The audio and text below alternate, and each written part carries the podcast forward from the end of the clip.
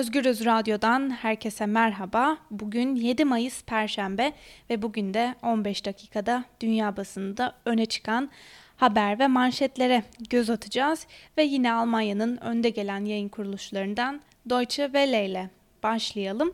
Türkiye'den Almanya'ya 2 milyon maske başlıklı habere göre Türkiye'nin Kuzey Renvestfalya eyaletine 2 milyon koruyucu maske gönderdiği belirtildi.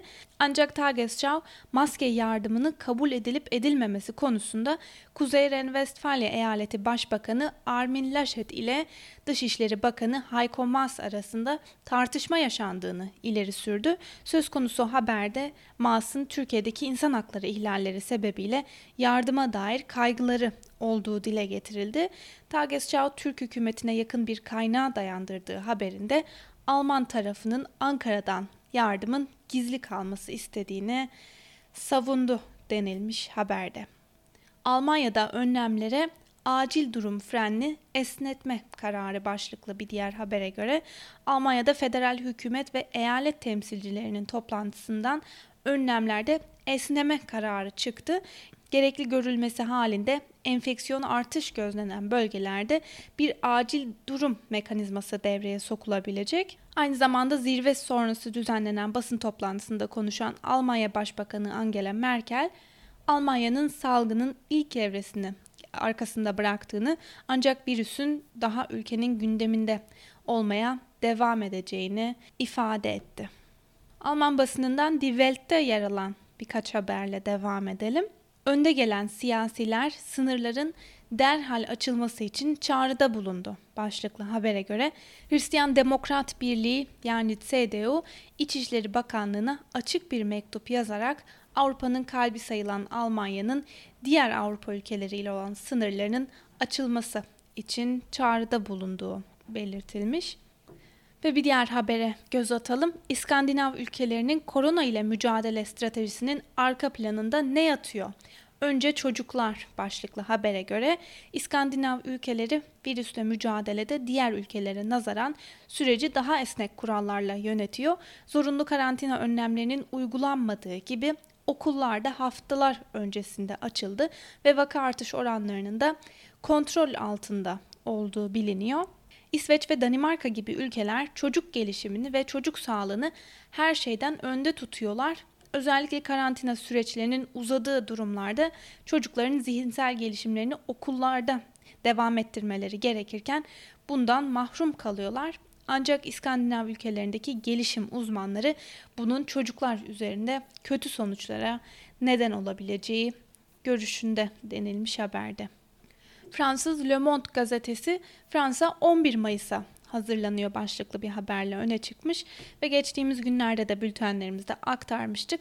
Fransa Cumhurbaşkanı Emmanuel Macron ülkede 11 Mayıs itibariyle önlemlerin kaldırılacağını söyleyerek normal hayata dönüş için hazırlıkların başlatıldığını açıklamıştı ve Senato'dan son yapılan oylamayla beraber bu karar kesinleşmiş oldu. Habere göre Fransa şu anda 11 Mayıs pazartesi günü için hazırlık yapmaya başladı. Ancak özellikle sağlık uzmanları virüsün hava yoluyla ülkeye geldiğini ve önlemlerin kaldırılması durumunda ülkeye virüsün yeniden hava yoluyla geleceğini söylüyorlar. Fransa Başbakanı Edouard Philippe ise bu süreçte günlük test kapasitesinin 3 kat arttırılacağını ve kullanat maskelerin üretiminin de haftalık 500 bine kadar yükseltileceğini açıkladı ve Haziran ayından itibaren de haftada 1 milyon kullanat maske üretmeyi hedeflediklerini de belirtmiş. Euronews'ta yer alan birkaç haberle devam edelim. Yunan adalarında 2019'dan bu yana ilk defa mülteci sayısı düştü başlıklı habere göre sıkılaştırılan sınır kontrolleri ve bazı sığınmacıların ana karaya nakledilmesi nedeniyle Yunan adalarındaki sığınmacıların sayısı azaldı. Birleşmiş Milletler Yunanlara ana karaya nakledilen sığınmacılara bir şans verme çağrısı yaptı. Birleşmiş Milletler Mülteciler Yüksek Komiserliği Yunan adalarında mülteci sayısının Ocak 2019'dan bu yana ilk defa düştüğünü duyurdu. Birleşmiş Milletler COVID-19 ile mücadele kapsamında Atina'dan acilen mültecileri koruma altına almasını istedi denilmiş haberde. Sıradaki haberimize geçelim. Bloomberg'un geçtiğimiz haftalarda konuya yakın kaynaklara dayandırdığı haberine göre 31 Mart'ta ABD Başkanı Donald Trump ile görüşen Cumhurbaşkanı Recep Tayyip Erdoğan, Amerikan Merkez Bankası Fed'in swap hattına Türkiye'nin de dahil edilmesini teklif etti. Ancak telekonferans üzerinden düzenlenen bir basın toplantısında takas hattının Türkiye'yi de içine alacak şekilde genişletilmesi olasılığıyla ilgili sor- sorulan bir soruya Fed yöneticisi Thomas Barkin bu bütün ülkeleri kapsamıyor yanıtını verdi.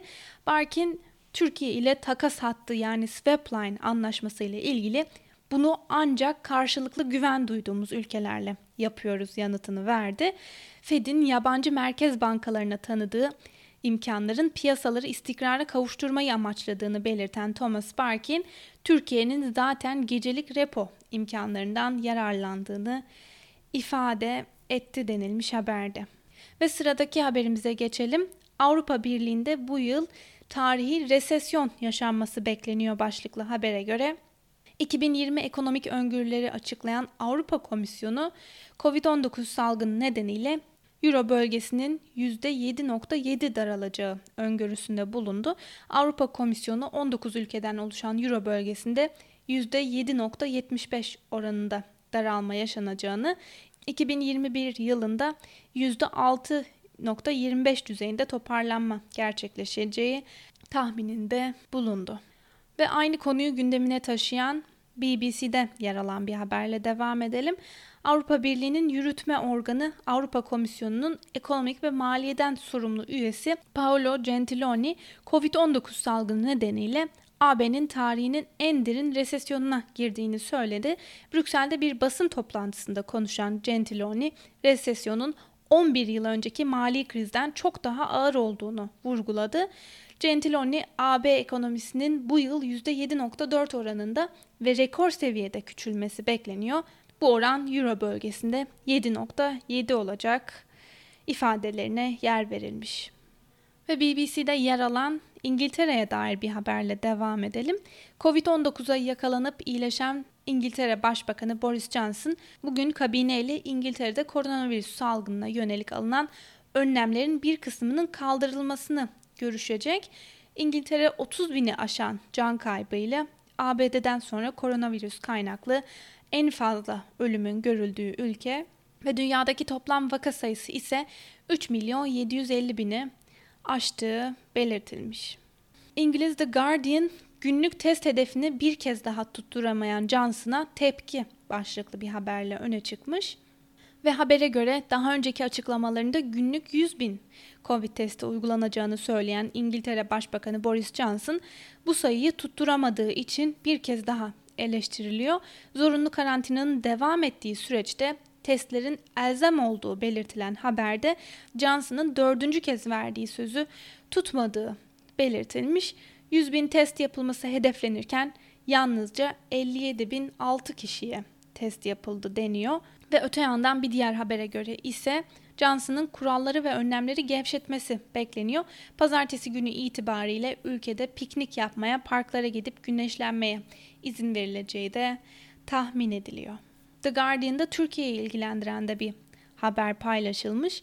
Geçtiğimiz günlerde Türkiye, İngiltere Ulusal Sağlık Hizmeti için İngiltere'ye 400 bin tıbbi önlük göndermişti. Ancak önlüklerin ülkeye ulaşmasının ardından önlüklerin Birleşik Krallık kalite standartlarının çok altında olduğu tespit edildi. Sağlık Departmanı sevkiyatın iade edileceğini açıklarken ödenen tutarın da geri alınacağı tahmin ediliyor.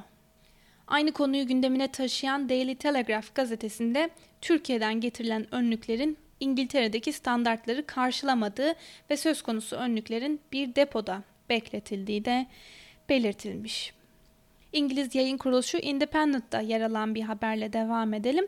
Trump'tan Covid-19 11 Eylül ve Pearl Harbor'dan daha kötü başlıklı habere göre ABD Başkanı Donald Trump ülkesinde 72 binden fazla kişinin canına mal olan koronavirüs salgını için 11 Mayıs saldırılarından ve Pearl Harbor'dan çok daha kötü değerlendirmesinde bulundu ve öte yandan önlemleri kaldırma konusunda sorulan bir soruya ise Trump İnsanlar savaşmak zorunda. Ülkemizi yıllarca eve kapatamayız. Daha fazla kişinin ölmeyeceğini umuyorum. Ama tabii ki ölmeleri de ihtimal dahilinde şeklinde yanıtladığı belirtilmiş.